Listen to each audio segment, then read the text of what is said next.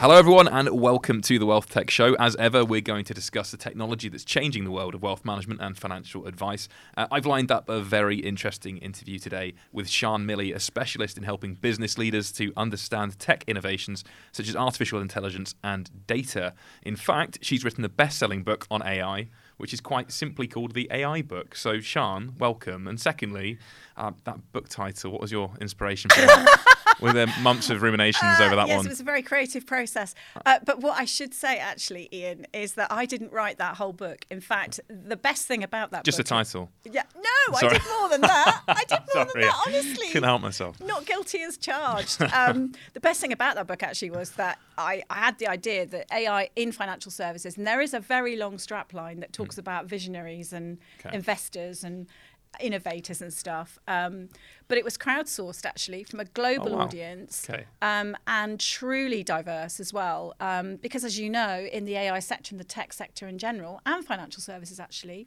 there's a real diversity issue: gender, race, you name it. And because I was a, I structured that product and I was a co-editor, we were able to be really I guess, structured about making sure that we had diversity of thought and ideas and perspective, but also all those other things that are really so important. So it was global. There were women writing about AI in financial services. Shock horror. Uh, yeah, I'll, I'll believe it when I see it. But, you know. well, you, I'm surprised you haven't bought the copy yet, Ian. and when you do, Yeah. obviously, I will be very happy to sign it for you. thank you, Shân. Thank you. Anyway, look, thank you for joining us. Um, me being a bit cheeky aside, it's uh, I'd like to focus on on your work.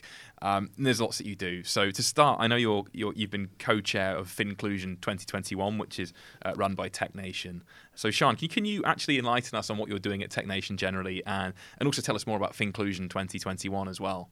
Yeah, sure. So, uh, Tech Nation convenes groups of um, volunteers from established firms and greenfield um, innovating businesses as well.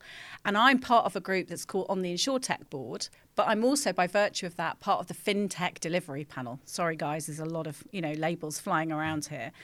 And so the FinTech Delivery Panel is chaired by Eileen Burbidge, who many of your um, listeners will, will recognise as a name really very active in venturing and, and in financial services.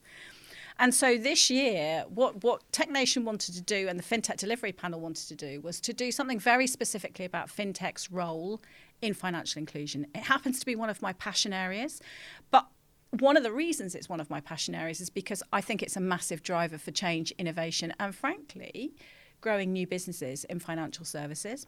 So, yeah, thank you. Um, I'm co chair of that um, initiative, um, with uh, supported very ably and with the nitty gritty by Victoria and Ravi, who are part of the Tech Nation. They're actually paid by Tech Nation, I'm not. Um, and so, what's happened is uh, we had a pr- very full program of activities in, in November, and all of that stuff, most of it was recorded, most of it's downloadable on the Tech Nation for Inclusion microsite. And actually, some of that activity is going to continue into December and, and into 2022 as well, we hope. So, there are a couple of projects um, that I think your your listeners will be really interested in, actually. And if I can just name just one. Oh, go on. Just Yeah, one though. just one. Yeah. So um, you may be familiar with a company called FinTrail, um, and they are revolutionising really um, financial crime. Um, methods and controlling financial crime for financial services organisations. And um, as James Nurse, one of the, one of the leaders there, um, said to me just yesterday, actually, Ian, and and it kind of it, it kind of made sense, but it also kind of really made me take a step back. Was in his belief the way that we have to execute financial controls and protect against financial crime now is the single biggest blocker to financial inclusion. So what FinTrail um, have done, and are going to be talking a bit more about um, towards the end of this year, but also into 2022, is a new code of principles that they're proposing. Um, based on research and, and work that they've done with lived experience um, experts as well as financial services organisations, to kind of uh, create a, yeah, it's a set of principles, something that we can say, let's let's yes, let's protect our businesses and our customers against financial crime, but let's not do it in a way that contribute, contributes to really what is already an architecture of exclusion to my mind um, in financial services. So I think being able to get access to this kind of thinking in a relatively low time cost way for professionals, i.e., through listening to podcasts, um, dialing into conferences, checking out posts. I'll be posting, listener, on this um, um, on the pledge, just because you know to spread this. And James, um, I was saying to James, I think you would you know hesitate to suggest another interview e for you, Ian, but I think I think it would be something that you yeah. would find really I interesting do take recommendations well. if anyone's listening. Yeah, yep. let's do it. Yeah, mm-hmm. so th- I think that's one example where this this inclusion campaign hasn't just brought, hopefully, brought fintech's role in, in financial inclusion into a wider audience and given people tips and insights and hopefully inspiration, but it's actually also opened my eyes um, to something that I was kind of aware of, but I hadn't really appreciated the impact. So you can be constructing something, I'm sure you feel the same. You can be constructing something and shaping narratives, but also always learning as well. Oh, so, for sure. Yeah, that, that's a big part of this job as well. I mean, this, with a podcast, for instance, I can't claim to know everything about every area of tech. I mean, the recent episode I had on NFTs was enlightening for me as much you know as much as I can try and weigh in with some big opinions it's it's not easy. So I think we're all we're all kind of learning on the job though aren't we? Because there's, there's yeah. such a wide world of technology. So to be an expert on all of it is is, is somewhat impossible, Yeah, yeah, I agree with you totally. Yeah so uh, with Tech Nation anyway uh, just just to clear up I think a lot of people will be familiar with Tech Nation but but not not all of our listeners. What's what's its relationship with the government? Because I understand it's it's government funded right? Yeah that's correct. So my understanding is that it's funded directly by Treasury and it's part of the government's approach to supporting competitiveness in the tech sector for the UK. Mm-hmm. Remember, Kalifa talked about that as one of the, the crown jewels of the UK economic world, mm-hmm. I guess, UK PLC. So, yeah, TechNation is a, yeah, it's our money, right, as taxpayers that is funding TechNation's activities. But I think the really important thing, and, and it is, you know, it is an important distinction to make, is that yes, it's about um, all of financial services, but their focus really, I think, their, their expectation is that they're really there to help grow and scale new tech enabled businesses. And it doesn't mean that the, the other members of the ecosystem, the established firms, aren't really important. But it, there is a competitive agenda, a competitiveness agenda there, Ian, which is absolutely fine. But it's not the entirety, for me, for example, as a sort of activist in, in financial inclusion. Mm-hmm. And, financial inclusion obviously is a, a massive challenge. Uh, you know, there's, there's, so many people who don't receive access to financial services, as we know. Uh, so for the people listening in, and again, it's it, our typical listener is across the wealth management or financial advice space, but they might also be product providers. They might even be asset managers. You know, it's quite a broad church. What advice would you have for, uh, you know, helping these people to make their services more inclusive? And what are the big challenges that we currently have? So I, I think we've talked before, haven't we, um, about the inclusive tech. So what do we mean by that? Well, we mean by that things that enable people living with deafness to actually um, be able to partake of your documentation and, and um, other ways of, of, engagement. People living with um, sight impairment as well. There's all kinds of really brilliant, really actually quite simply applicable tech through APIs um, which means you don't have to redesign your legacy systems. Hurrah!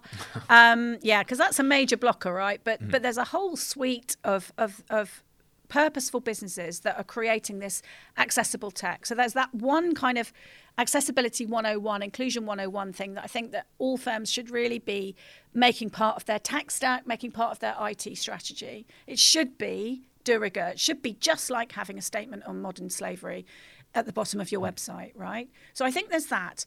What I also think, though, um, we know, don't we, that lots of the narrative around inclusion is is kind of making a not even a hypothesis; it's making a straight line to automation and the use of AI.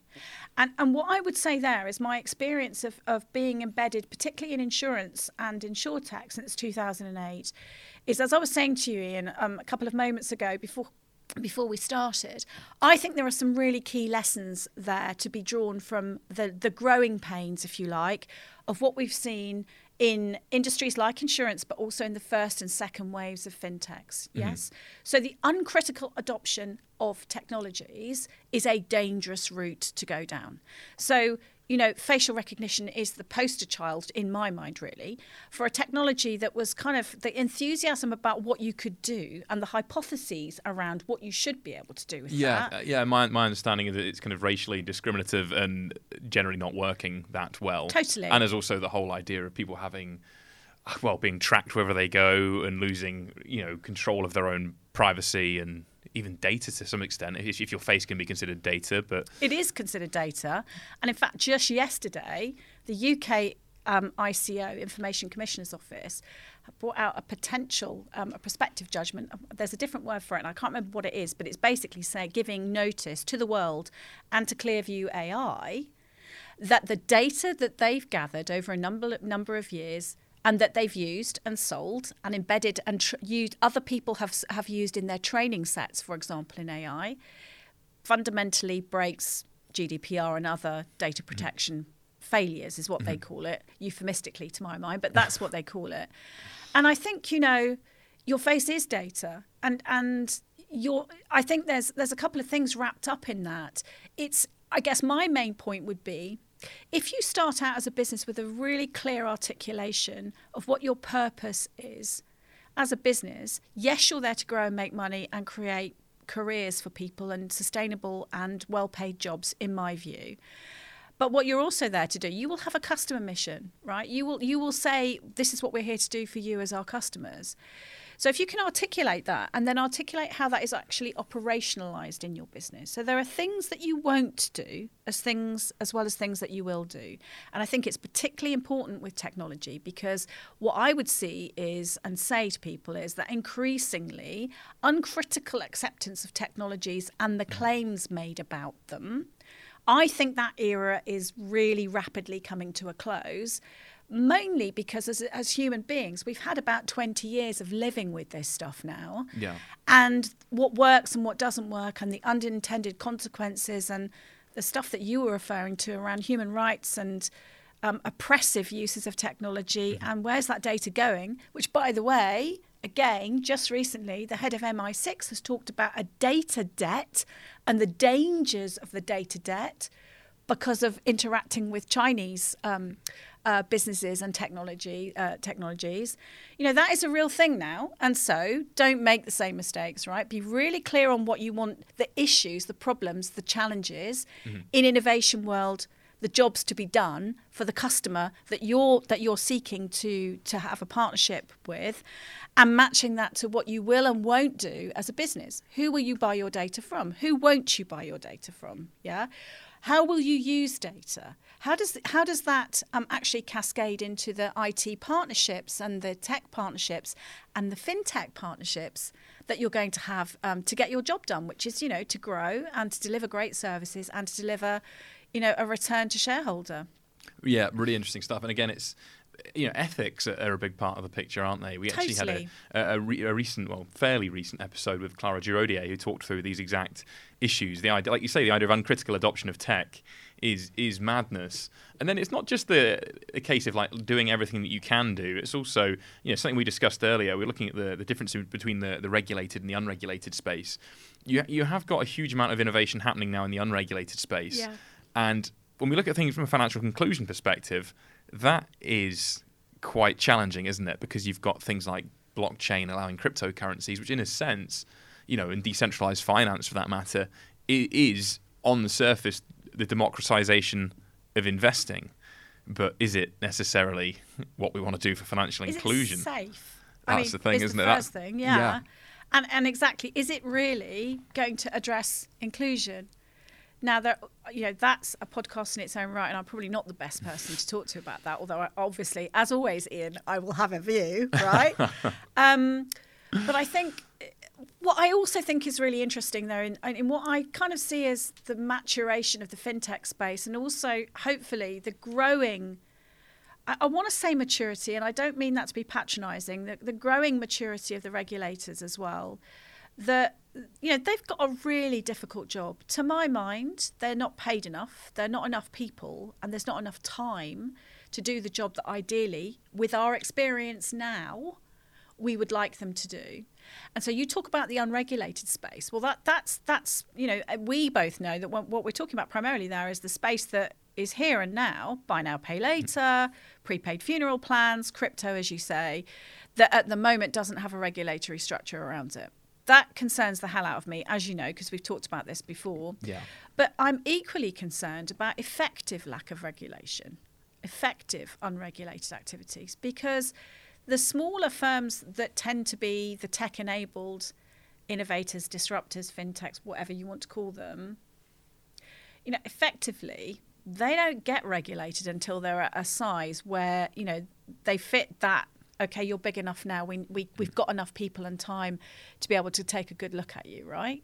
And and that's a problem. Now, I I I think I know that the FCA particularly is really starting to get active on this and also using technology to be able to do that, right? AI is going to allow them potentially to have a much better view of what's happening across a massive population of smaller businesses, but their impact is disproportionate to their size. And, and I think there's an awareness there, but it, it needs to accelerate to my mind. And so I think when we're talking about unregulated and regulated, you're absolutely right. You know, it is very difficult for good actors to remain good actors if they if they're operating in a space where actually being a good actor fundamentally works against you mm-hmm. rather than rewards you. And, and, we've got to do something about that. Yeah. So, so one thing I want to look at today is is the business models for financial advice, wealth management too, but but more so advice because there's this idea of the the kind of minimum you know, viable client, right? So someone's got to have a certain amount of money, uh, potentially under management, for them to be worthwhile as a client. Now, w- one angle of this that's interesting, and, and I want to go into the business model aspect next.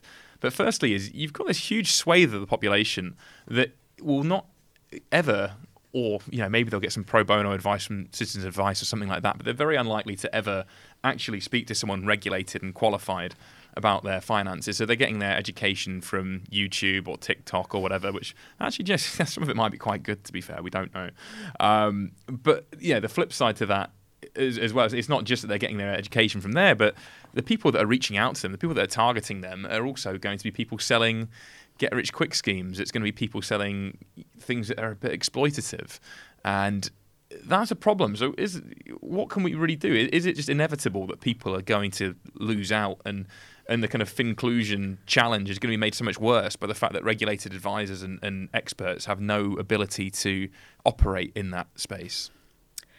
God, there's so much in there. Ian. Yeah, I, I have a habit of asking six no, questions in yeah, one question. I mean, it's, it's, a bit rude. But, but but it's not rude. But it also reflects the fact that this is a this yeah. is a very complicated. It's got lots of different factors in it, hasn't it? Yeah. So I think I think the inevitability of chunks of people just not wanting to pay for advice, I would question that, right? And I'm I'm not alone. Um, you know, I, I was very interested by some recent analysis by, by Royal London that basically identified in the UK 39 million people who currently don't access paid advice, but when they looked at it on a number of criteria, you know, convertible assets, you know, the whole the way that financial advisors would look at this, actually they're not a closed market and there are understanding the drivers again in innovation language you know the drivers there that are, that are getting in the way or the obstacles that are getting in the way. You can actually not only put some language around it you can put some market sizing around it according to, to Royal London right? And, and I thought this was really interesting because it was breaking down the issue of the gap and the opportunity gap right well maybe opportunity gap's the wrong word but you know what I mean there's a gap there and it and it could be filled mm-hmm. right mm-hmm. so what what were the keys that their analysis came out with for actually doing something about that? Well, actually, there were some very sensible things that you don't have to feel like you want to be living on TikTok to be able to do, right, as a financial advisor. And and the problem that I can see there, I mean, I agreed with, with all of them actually. I thought they were very sensible, not necessarily in the order that they put them in, but very sensible. The problem is that some of these things are not quick fixes, right? So so education if if people don't really understand what advisors do you know selling 101 if i don't know what you can do for me why why would i buy from you right if everything i know about you from wherever from whatever source i've got it suggests that all you're interested in actually is selling me more stuff and your stuff well you know any sane rational person is is going to go, yeah, I don't, I don't want to be sold to. I mean, it's a bit like double glazing, really, isn't it? In the bad old days, you're probably too young to remember it, Ian, but you know, it was a byword for trying to sell people stuff they didn't, they didn't want in a bad way previously. Yeah, I do have a vague recollection of it for what it's worth. Yes, yes. Yeah. Okay, all right. Thank you. You let me off the age uh, hook there. So, so some of the suggestions there are around using the fact that you know, you you you as advisors, and, and I, th- I think I really do believe this, you know, one of the key learnings from, from this next wave of fintechs is this let's see people as people and really understand that everything about their lives is intimately connected with their finances and, and vice versa, right? Now, it sounds really obvious, but it's something that's been pretty much ignored across the whole of financial services forever.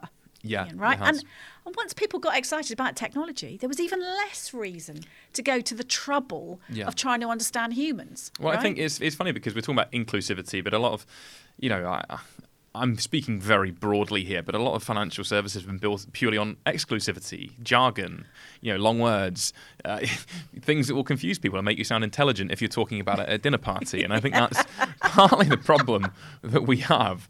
Um, yeah, we need to explain things in simple terms. It's as simple as that. Well, every tribe has its lingo, yes. and everybody wants to feel special about what they do, right? You know, the lovely Matt. Yeah. Uh, you so know, yeah, yeah. He he, he that's, will that's have Matt, his... our, our, our, sound engineer for today. Yeah. Hi, Matt. I hope you don't feel patronised by me saying lovely, Matt. I just he know, is lovely. You were really nice. He is lovely um, man. You know, he's he's a technical dude, and we're surrounded by technical stuff, and he will have his technical language so far so good. But when Matt was telling me what he needed me to do as part of his technical setup, he said, "Don't trip over the wires. Make yourself comfortable." And I'll move the mic for you. He did not attempt to talk to me in a way that he would talk to another sound engineer or you know, whatever you do, right? Matt, whatever whatever label you put on it. Sorry, that sounded a bit rude. I didn't mean it like that.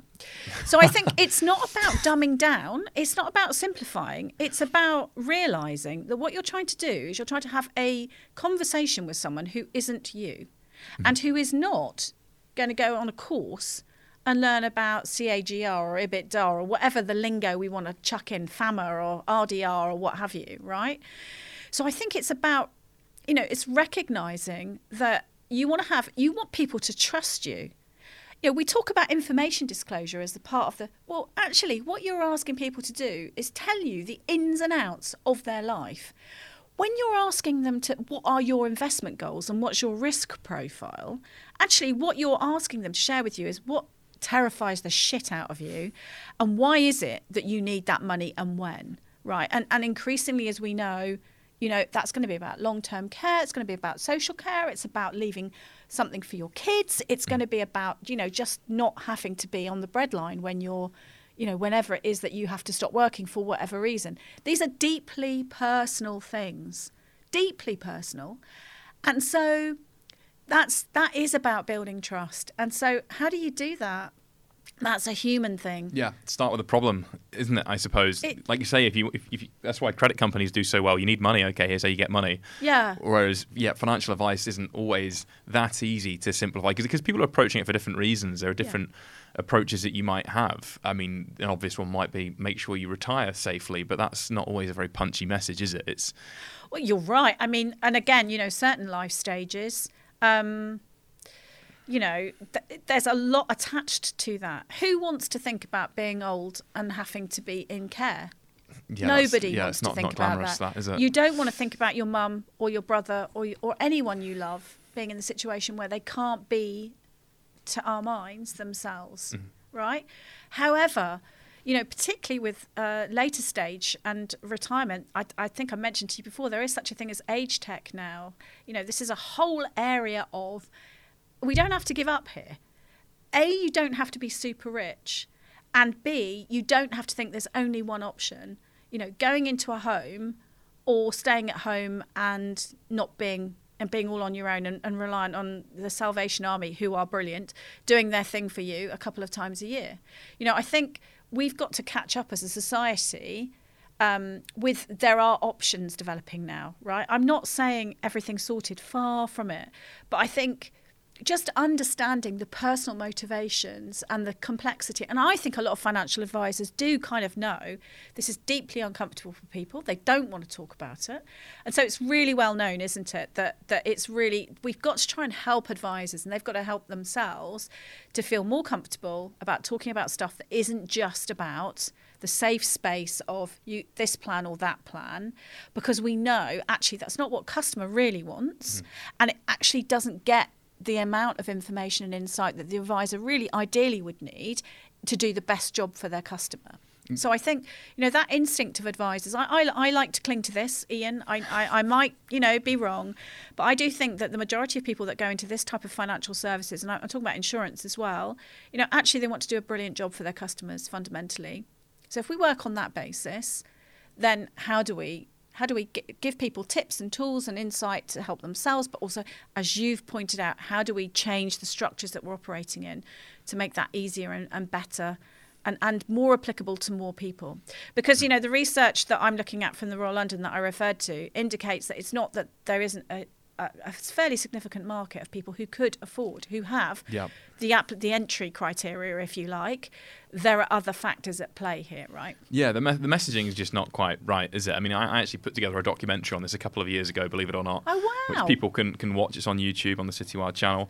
Purely because I think people should get seek out financial advice or or, or some form of, of guidance, but people don't know where to look. People don't know you know, when, when that moment happens, sometimes the financial, you know, regulated world is the last place people go to. So it's a it's a completely bizarre problem and one we could probably fix quite easily, and just by speaking to people in terms they understand and you know, using APIs to fix the UI and the UX, right? So yeah, exactly. well, you know, no, yeah, I yeah. think that's a good point, right? Because what you don't want to do is make it any more difficult than it needs to be. And the trust is about can I, does it take me five minutes to do this or does it take me three days and you need to have a DNA test to believe I am who I am, right? Yeah. So there's, there is that level of functional trust, but then there's also the personal trust that advisors are, are really well placed to develop and, and, and give.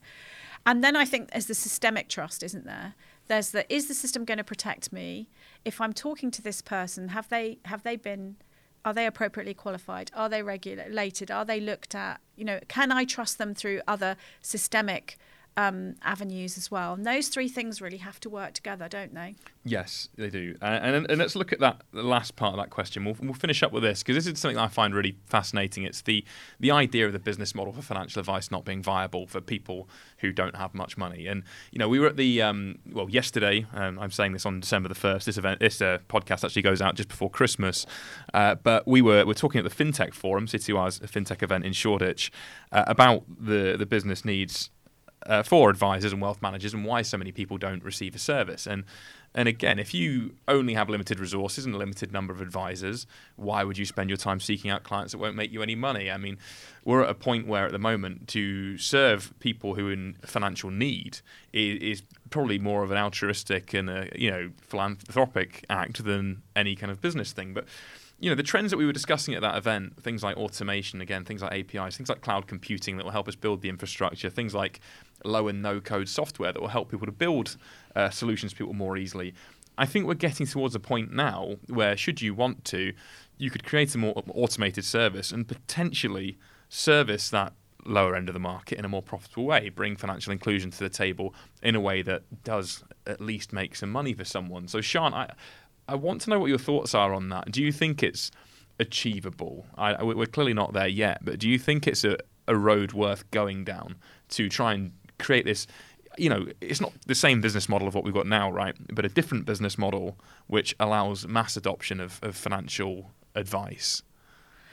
It's such a it's such a fascinating, interesting, and really important question. I mean, it's not just an intellectual kind of you know intellectual bit of masturbation, is it? It's actually really, really important that we find some answers to this. And I see some direct parallels actually again with the world of insurance. So